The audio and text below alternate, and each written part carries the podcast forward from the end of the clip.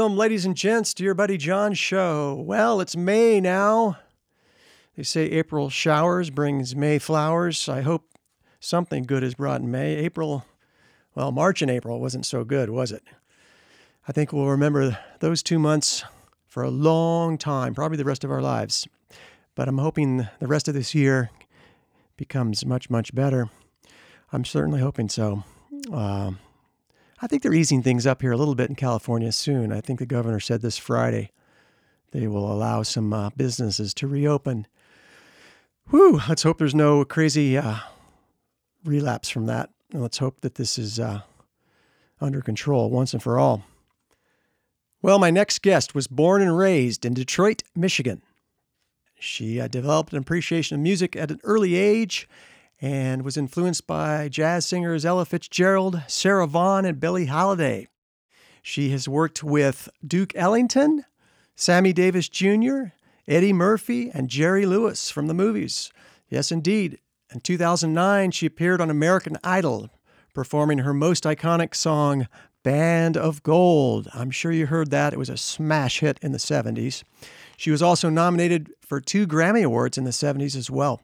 She's got Broadway credits galore.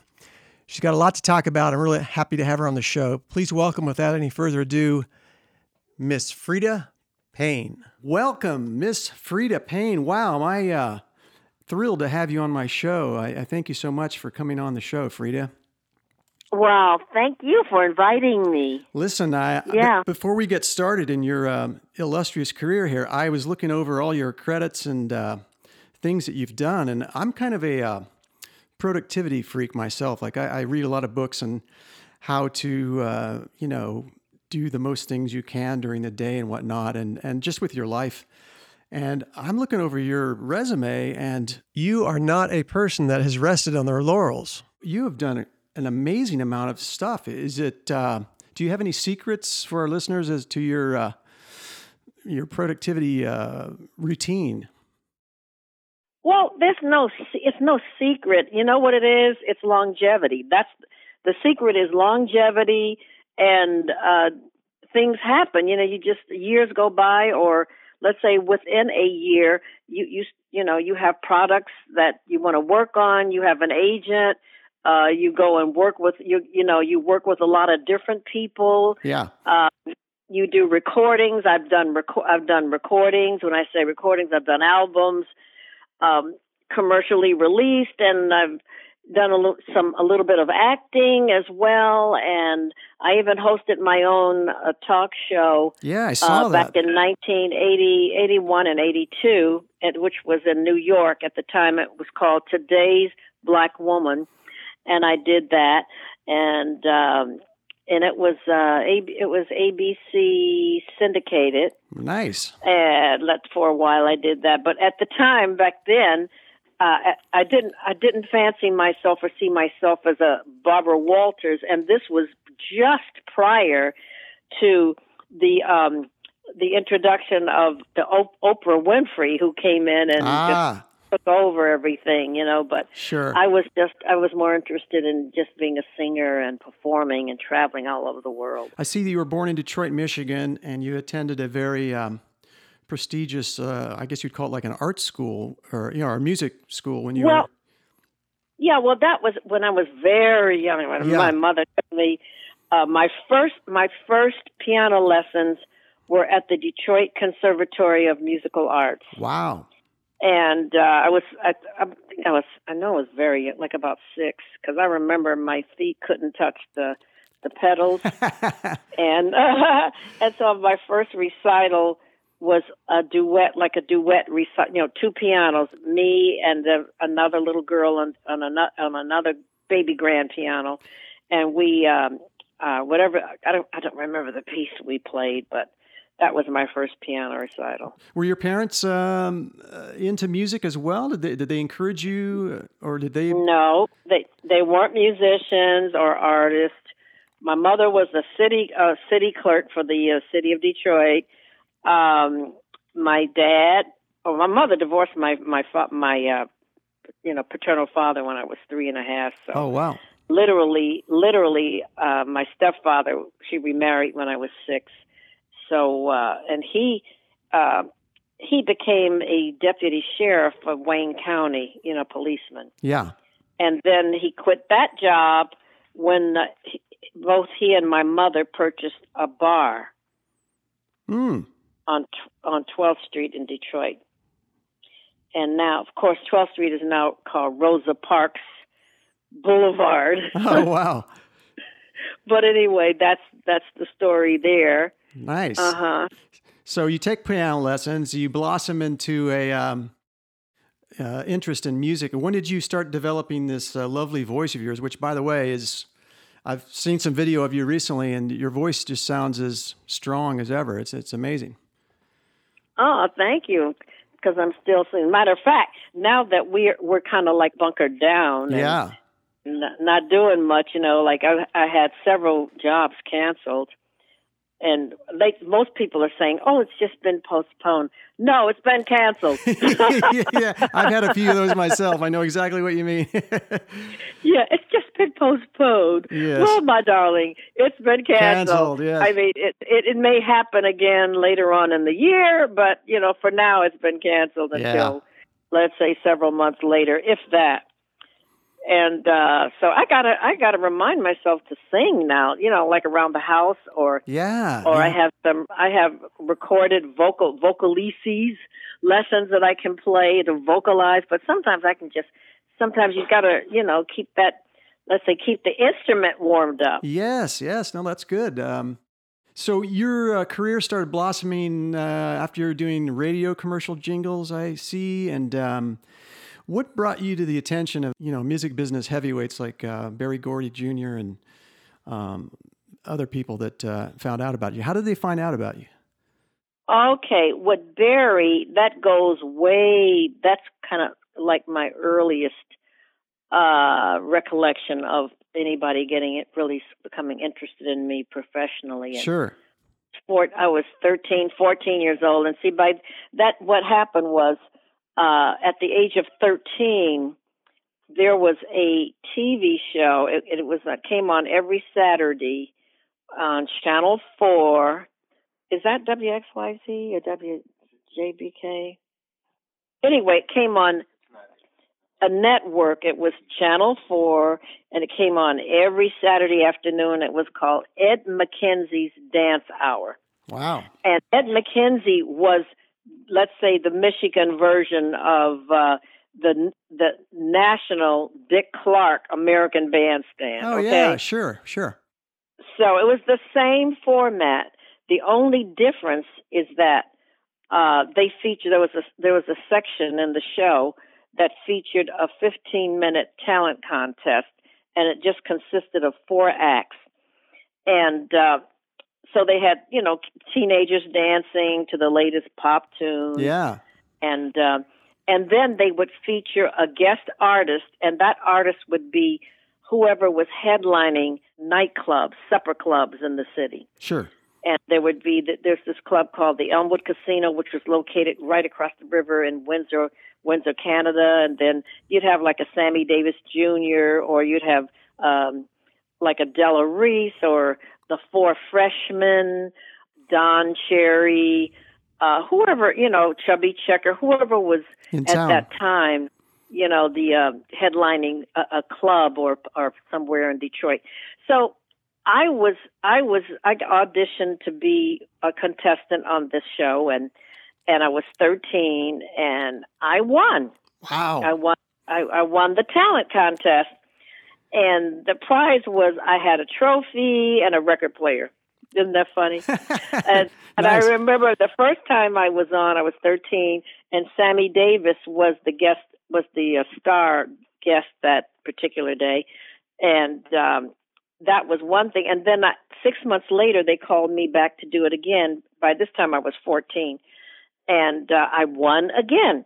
Well, because of that, and then I'd been singing like sort of locally around Detroit, just you know, just uh, social events yeah.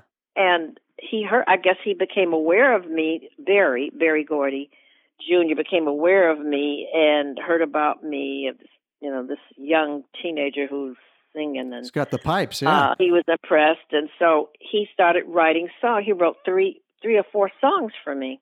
We went into the studio. There was no Motown. This predates Motown. Wow. And the recording studio we went into was the one that everybody recorded at. Even I did my my radio jingles at, at this studio. It was it was called United Sound, and it was on located on West Grand Boulevard. As a matter of fact, it's located right almost in the same block or so where uh, the the uh, Hitsville was uh, uh you know started. So that and, was that was like a regular because I've toured um, Motown Museum before, and it was um, it was like a neighborhood, like houses, you know. It's a house. It was just a house. Yeah, yeah. Just a regular house. Yeah. And they just regutted it, you know, gutted it and and uh, did what they had to do to make it uh, soundproof and uh, yeah. into a record, yeah, a recording studio inside. Nice. And uh, that's what happened. So after he recorded these songs, we went. He took me in the studio. We recorded the songs, and then he took. He went to New York uh, with the masters and and came back and he said he wanted to manage me. And uh, that's what happened. He didn't manage me because he and my mother couldn't come to terms on on uh, management details. You know, she wouldn't give in to him, and he wouldn't give in to her. Sure. Went on to do more things. I auditioned for Duke Ellington when I was seventeen. Got to sing with his big band. Wow. Was he uh, yeah. uh, was he a nice man to work for? Well, I didn't. You know, we. I only got to sing with the band a couple of times. Oh, okay. Uh, he did. He wanted me to sign. He wanted to sign me up for ten years. Oh my gosh! Ten years. And, and, you're like sixteen at that time, or or seventeen. Seventeen. He seventeen. wow. Well, get this. We had a neighbor who was my parents. Uh, he was a very close friend to my parents, and he was an attorney uh, in Detroit. As a matter of fact, a kind of a well-known, uh, established attorney at, at that. So he read the contract, and my mother read the contract, and they both decided, well, we need to change some, just change some things. That's what contracts are written for, so yeah. that both sides can nego, you know, can make adjustments. It's what you negotiate, and uh, to make it legitimate. And he didn't want to really, he wasn't interested in changing much. Hmm. I mean, it was almost like Berry, the same thing. They were right, very, right. very similar, very similar. right, right. Okay, so after that, I read that you moved to New York at uh, what? You're like 17 or 18 years old.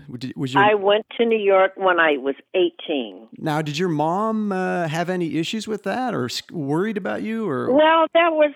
I guess she probably was worried, but you know, I went. Uh, I stayed at the YWCA in Manhattan I'm very impressed by that because uh, when I was 18 years old and moving to New York City would just have been terrifying for me. I... like, yeah, oh no, no. Well, let me tell you, it was like, as they say, you know, like I guess I ra- I ran into a lot of nefarious uh, characters, uh, kind of shady people as well. Yeah. Um, and I guess my mother figured I'd had enough, uh, had a good upbringing that I would know better, and uh, if I had to go back and do it again, I think my mother should have been with me if the first she should have stayed yeah. with me the first year. wow.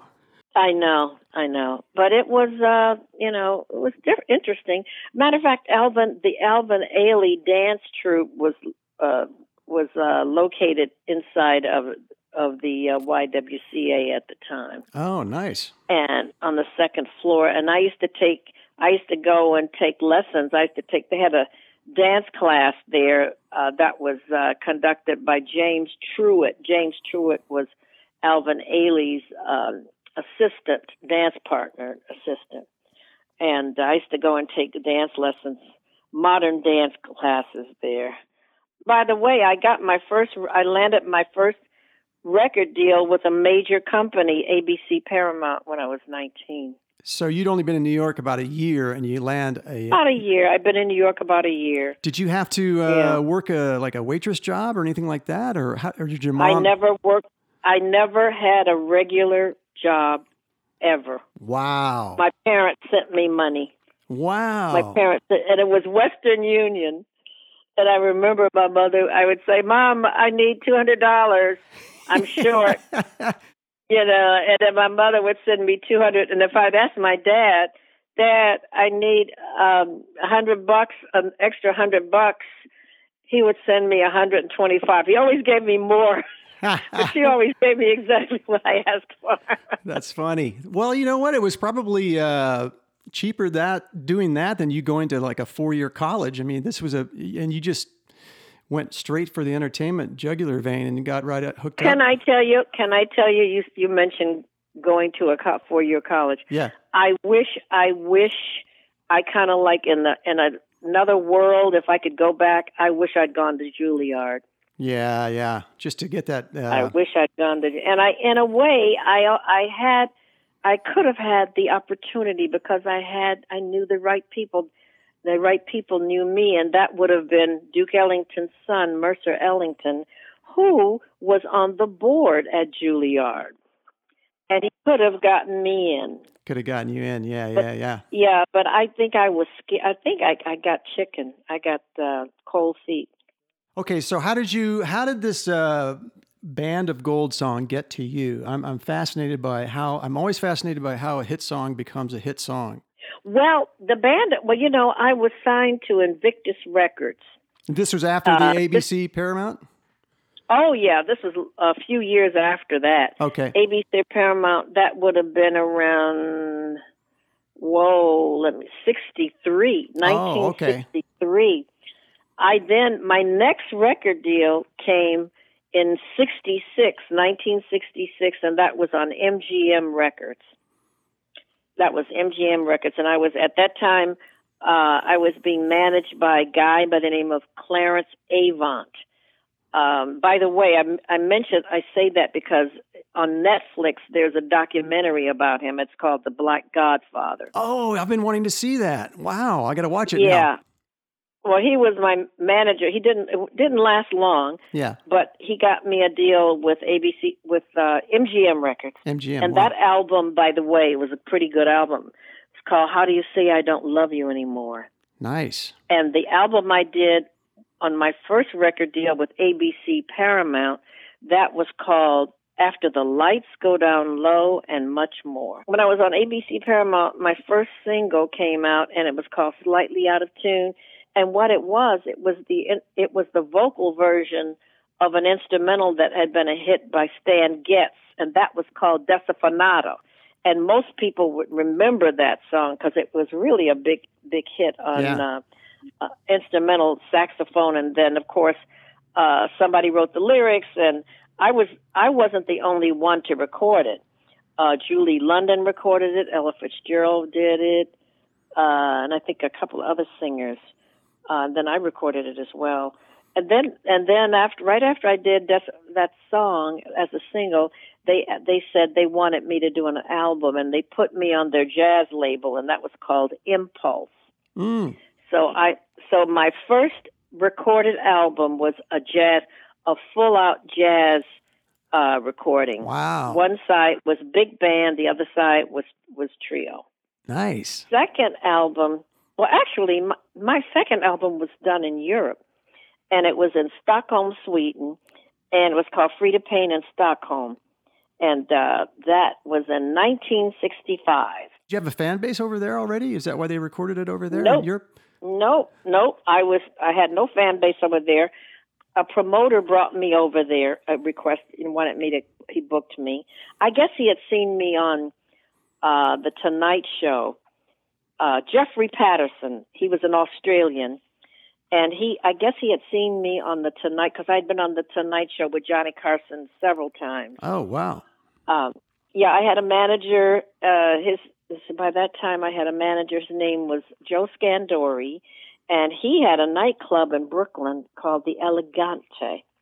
As a matter of fact, I remember when I worked there, it was like a review, and on the show was the Four Tops. Oh, wow. This was be- this was before they signed with Motown and had a hit. sure. And also, Flip Wilson worked that same club before he ever be- before he became a big name and had his own TV show. Nice. Um, so anyway, I went on. I did a recording. Uh, I went on. I was in Europe for about six, about eight months in 1965, and then I did that album in Stockholm, and then when I came back to to New York, um, in 1966, I recorded the album on MGM Records, and then after that, I signed I signed with Invictus in 1968. And so during 1969, we started recording, and that's when Band of Gold came out was in 1970. Wow. And that was on that album, the Invictus album, or? Invictus was uh, Band of Gold. Yeah, yeah. That was in that Band of Gold. And I was being produced by, um, and they ran the label, actually. It was their label because they had left Motown, and that's Holland, Dozier, and Holland. Uh, Holland, Dozier, and Holland were the uh, were the main producers that actually put Motown on the map. Wow! Being that it was Brian and Eddie Holland and Lamont Dozier, and uh, they're the ones that that produced and wrote the major hits with Diana Ross mm. on, uh, and also they they also produced and wrote the all the, uh, the the big the biggest hits that the Four Tops ever had. Oh wow! On Motown, on Motown, as well as Martha Reeves and uh, and the Vandellas as well. Oh. Yeah. Did they write Band of Gold too? They wrote Band of Gold. Yeah. Wow. Now here's the thing. Here's the catcher.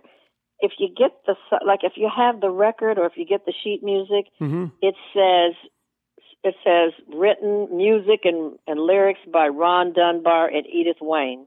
They did not do it. Well, how, how did that happen? That happened because when uh, they formed their own label called Invictus, uh, they left Motown under a cloud, mm. and they sued Motown. They they were suing Motown. Motown, in turn, uh, sued them back so because of the litig- because of the litigation, uh, they were their hands were tied. They weren't allowed to write. Sure. They could produce, but they could not write. Mm. So they just use other other people's names. Wow. Ron Dunbar, Ron, D- Ron Dunbar was real because he's the guy that worked with me a lot when uh, you know, when it came to recording, he would pick, he's the one that picked me up and drove me to the studio and rehearsals and all that kind of stuff. And, uh, Edith Wayne was an assumed name that was sort of made up. Wow. Interesting. So that was it. That's very interesting. And did, uh, when you were recording that song, did you, uh, I'm always interested about this too. If you had an inkling like, wow, this is, this is going to be a hit, I can feel it. Or did you just think it was like another song on the album? I thought it was another song on the album. Interesting. But I also I also felt that it was a strong song. Yeah. And that it was a good one, you know, a good strong track. But I didn't think it was any better than than a lot of the other songs I'd recorded.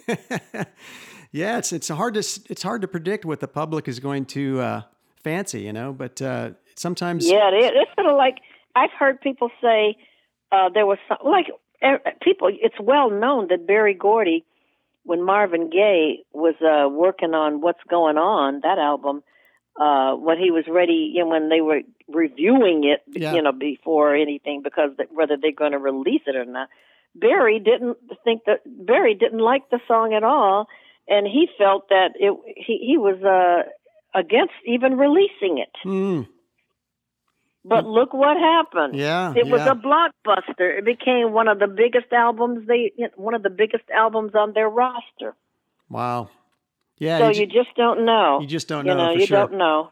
Never do. Sometimes you just you got to throw it out there and see what happens. yeah. Yeah. What happened after, say, maybe a year or so after Band of Gold? Did you feel that that classic pressure from the record company to produce another hit? I mean. Um, and they did. They Yeah. did. A year later, I came out.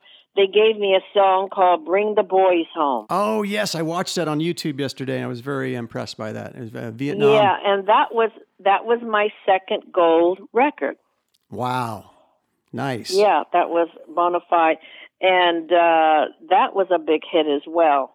And uh, it was it had it had a lot of uh, political impl- implications because of the Vietnam War. Sure. But to tell you the truth, I don't think it affected my career any at all, but uh, it did. It did a little bit, but not, nothing bad.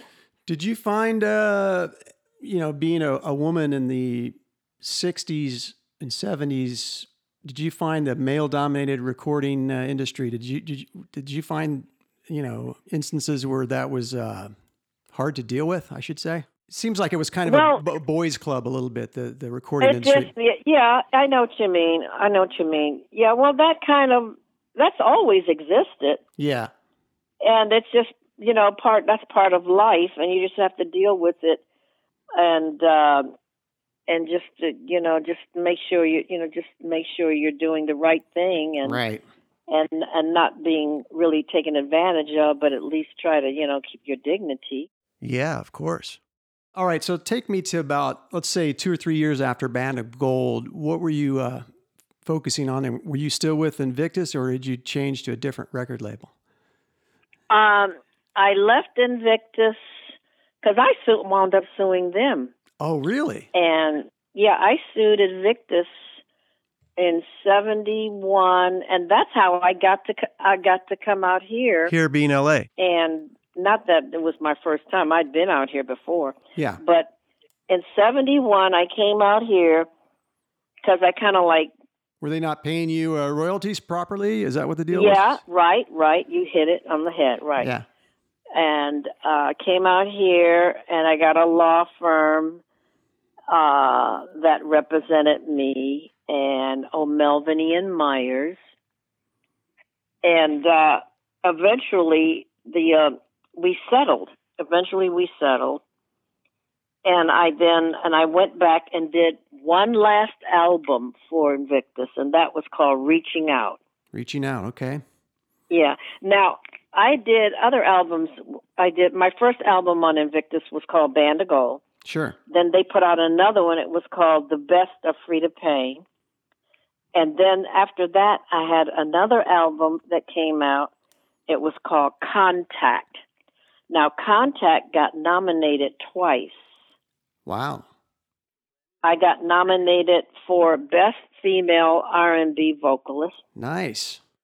at the Grammys and got nominated for Best Album.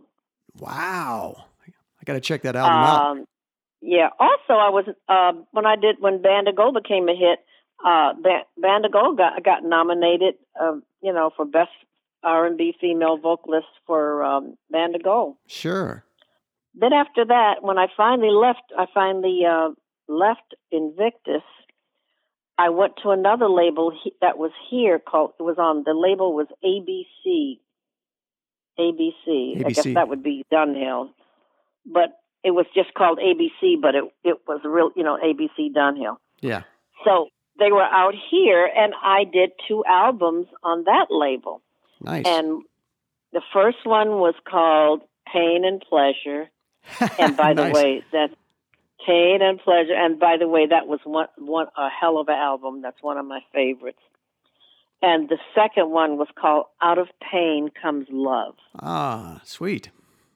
And that was another one. And then after that, I left uh, ABC, and then I got uh, signed to Capitol Records, and I was on Capitol for three years, and I had three albums: uh, Wow. Stares and Whispers, Supernatural High, and Red Hot.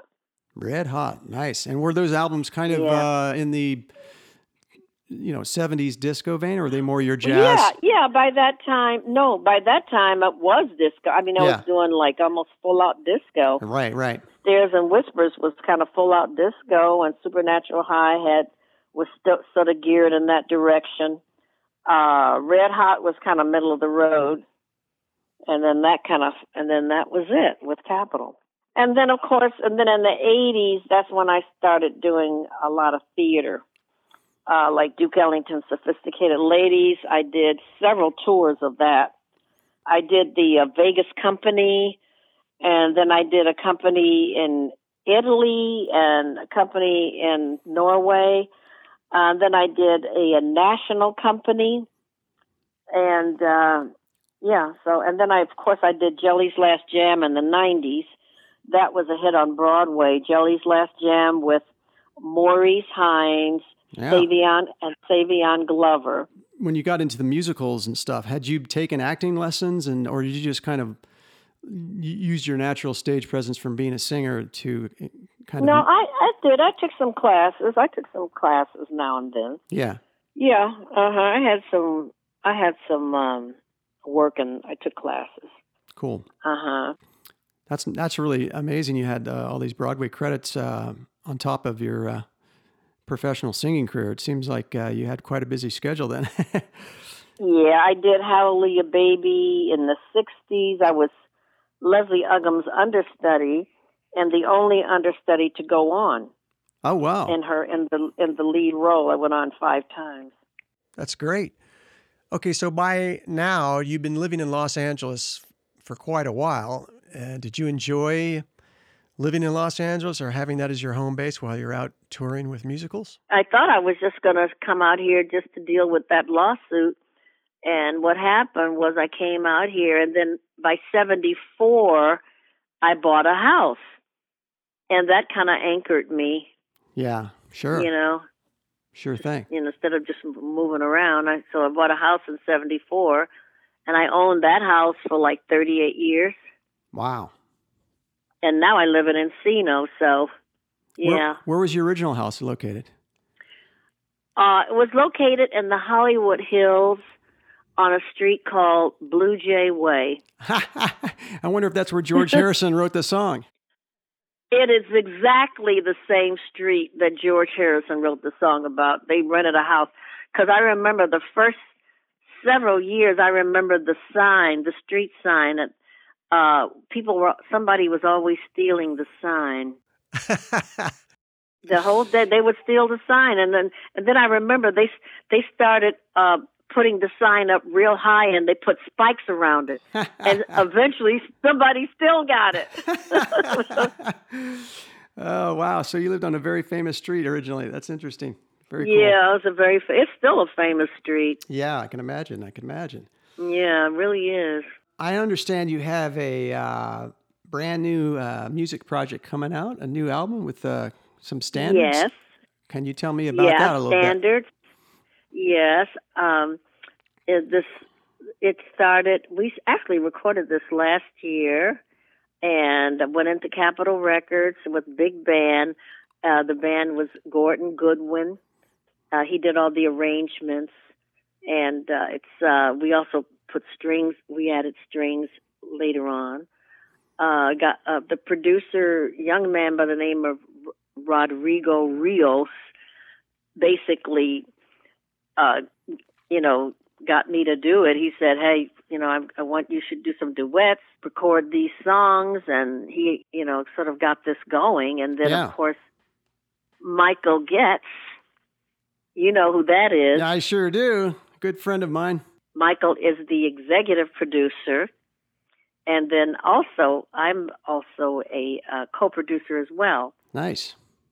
hmm When uh, So we went in the studio, recorded songs. I did duets with the one and only Johnny Mathis, wow. and uh, we we did a song called "You Can't Take That Away from Me," which is a George Gershwin song. Oh yeah. George and Ira Gershwin, and then I did a duet with um, a lady that I have a great, the greatest respect for as a jazz artist, and that is Miss Dee Dee Bridgewater.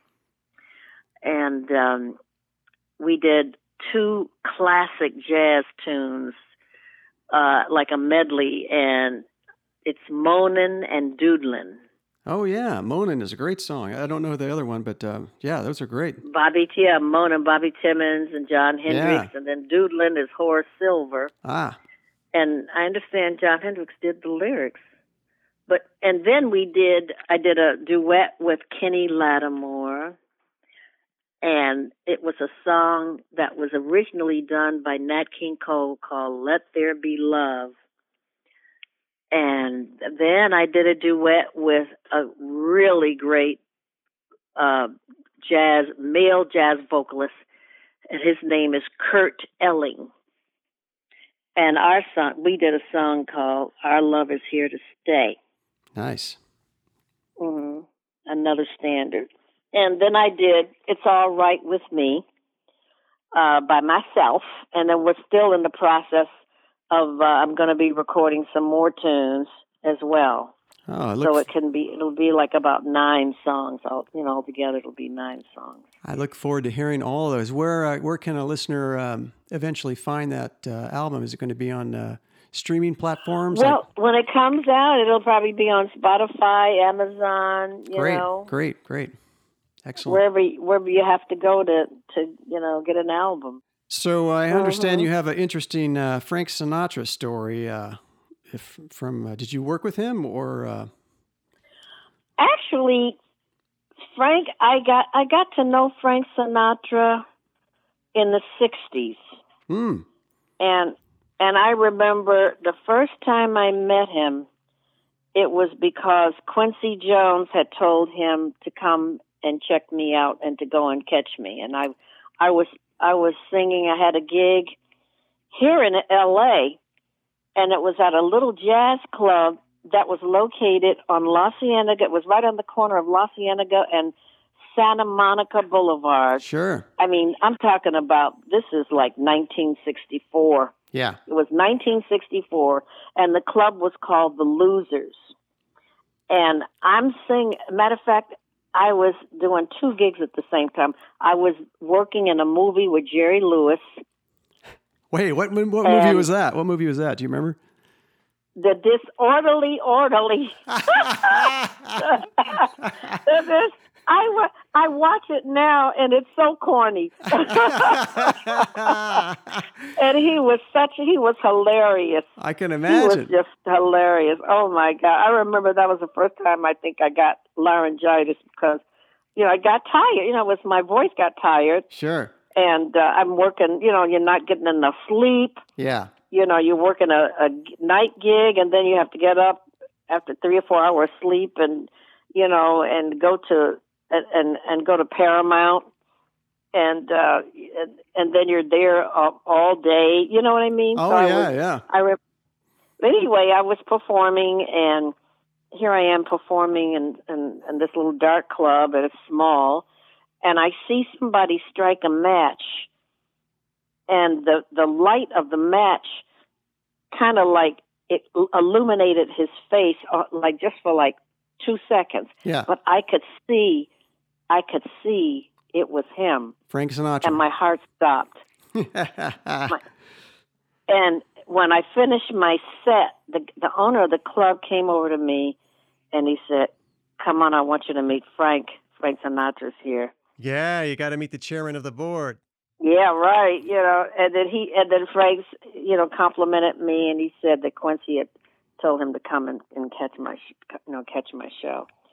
So that was the first time I met him, and then after that, this was when uh, this was in Miami Beach. I was working in the lounge at the Fontainebleau Hotel, and of course, he would sometimes he would come down to the lounge with a bunch of guys, a bunch of people. Yeah, and you know, just sit around, have drinks, and and uh, and then he invited me up to his up to his penthouse in the afternoon. This was being the, the daytime, not the night. Yeah. He would invite me up just to hang out, just to hang out and have a drink or something. Yeah.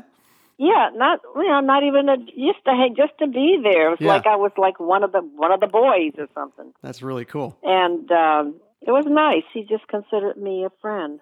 Yeah, yeah. He was good that way. I think he really uh, nurtured other performers and uh, help them, or if he yeah. could, you know. Yeah, he appre- I think he appreciated talent. Because yes, exactly. Referred to, refer to me as a good singer. Says you're a good singer. Yeah, yeah. You know, and I was so proud of myself. no, that's great. That's really cool. And I understand, uh, what was it, around 2009, you appeared on American Idol, a TV show. You uh, performed uh, Band of Gold. How did they? Yeah, did they they, uh, they they called you on that or? Yeah, I had an agent named Steve Ford, and he also manages and books Thelma Houston.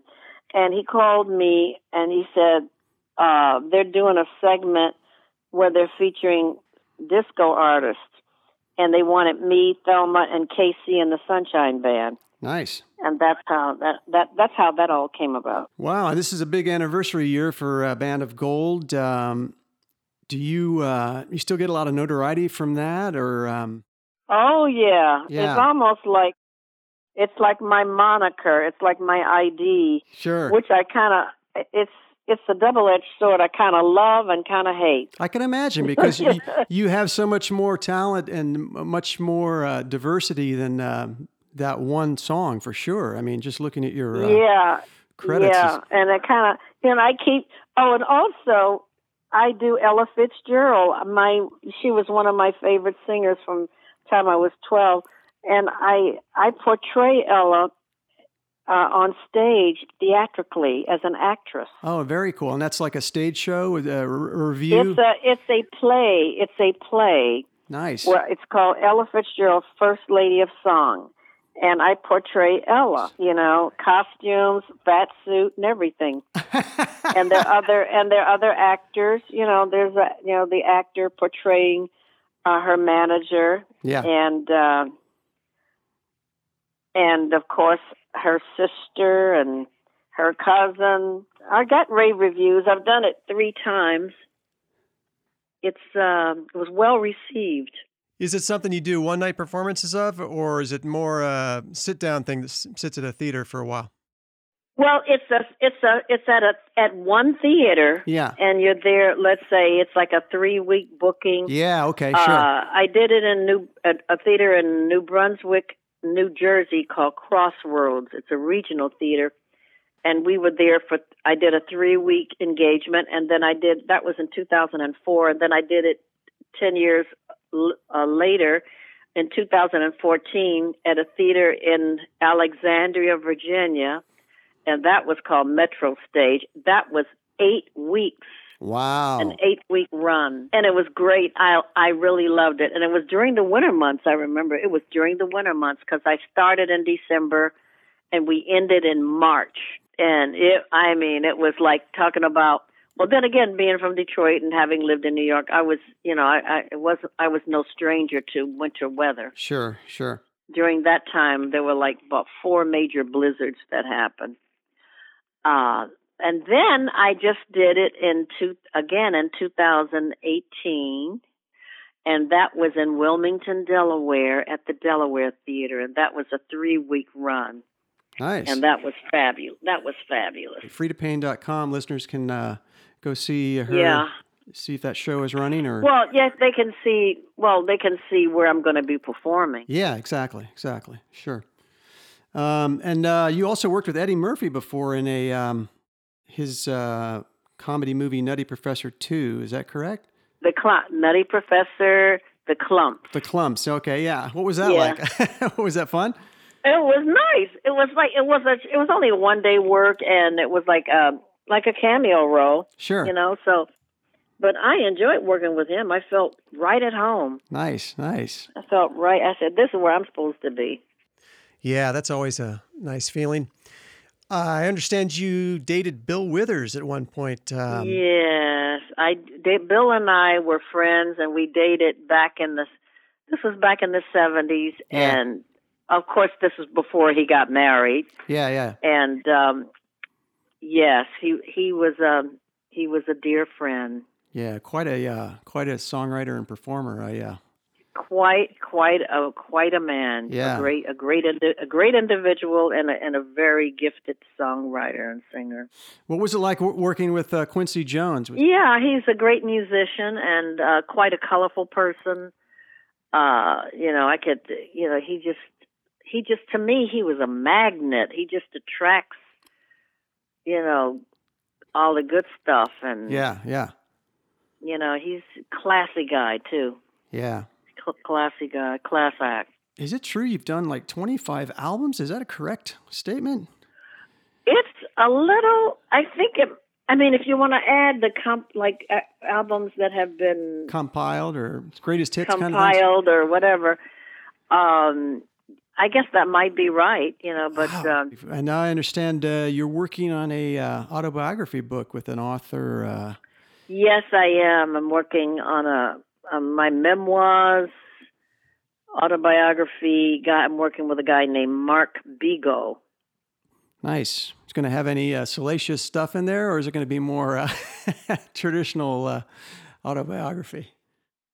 Well, you know, it's gonna. They're all traditional, except that some people tell more than others. yeah, yeah.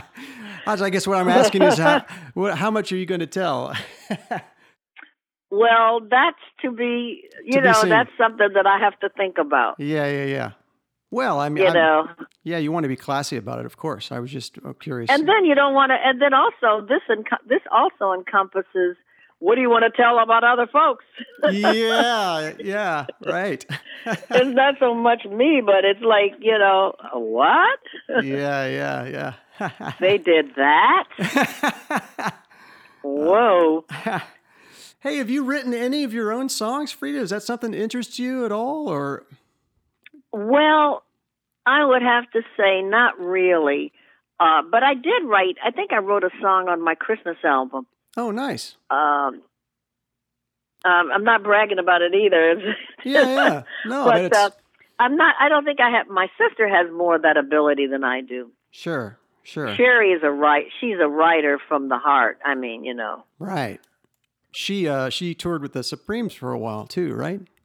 Yeah, she was a Supreme. She was a Supreme, right, right. Yeah, she had a signed contract with Motown as a Supreme. She was signed as a lead singer, to, replacing Jean Terrell. Wow, wow. Mm-hmm. She lives out here in Los Angeles right. too, right? Yeah, she lives here. She lives right in Sherman Oaks. Very nice. How how are you both dealing with this uh, COVID nineteen situation? Are you getting anxious like me to go back to normal? Honey, you said it. You know what it is? It's like it's making me lazy. Yeah, yeah. You know, it's like, what are you doing today? Nothing. What are you doing? oh, I'm. What are you doing? Oh, I'm going to Gelson's. Uh, then the next day, what are you doing? Oh, I think I'll go to Costco. Right, right. And then the it, not the my refrigerator is so full that my freezer is so full. buying stuff and I got an I got enough toilet paper for the rest of the year. it's kind of unprecedented with what to do with all this time, for sure. It's just and like... the thing is that they've cut out everything. You say, well, oh, well, I guess I'll just go to the gym or I'll just go to the park. They cut all that out. Yeah, I guess I'll go to the beach. Nope, can't do that either. Nope. Yeah, you can't. Come on. I mean, it's sort of like it's sort of like you're on a house arrest. I mean, really. Yeah. Literally. Yeah, yeah. Except that you can walk in your take walks. Yeah, that's nice. I, have been doing take that. walks. I've been doing that and riding, riding my bicycle too. That's good stuff. Mm-hmm. And I got a doggy now, so I can take my doggy ah, for a walk. nice. What kind of doggy you got? I have a Maltese. Oh, sweet. I love little Malteses. What's its name? His name is Teddy. Hey, Teddy. Well, Freda, I really, really uh, appreciate you coming on today. I um, we look forward to seeing your uh, new album and find out about it at fredapayne.com and also her current performing schedule. Once, of course, we can all be out in the performing again, that would be great. Right. And uh, right. Well, this is a good time to think of new new um, projects and stuff like that too. Yeah, that's what I've all I've been doing is writing new songs and uh, trying to record mm-hmm. some stuff and just keep as busy as possible. Otherwise, you go crazy, right? Uh, yeah, you're right. You're right. But anyway, it'll be okay. Yeah. It'll be okay, you know, like and there and the scientists and doctors are diligently working towards developing a vaccine and yes. I think they really, you know, want to get that out, want to get that accomplished. So I'm hoping and praying that that happens. Yes, me too. Me too. well, again, thank you. It's quite an honor to have you on the show, and uh, I look forward to hanging out with you and Michael sometime. That would be great. Okay, that would be great. Let's do that. Sounds good for you. Okay. You take good care. All right, you too. Bye bye. Okay. Bye bye. There you have it, ladies and gents. Miss Freda Payne. Make sure you check out fredapayne.com for her upcoming appearances and that upcoming album that's going to be out soon. Uh, geez, I just want to wish everybody a great May. This is John Mueller with Your Buddy John Show. Please take good, good care and we'll see you on down the line.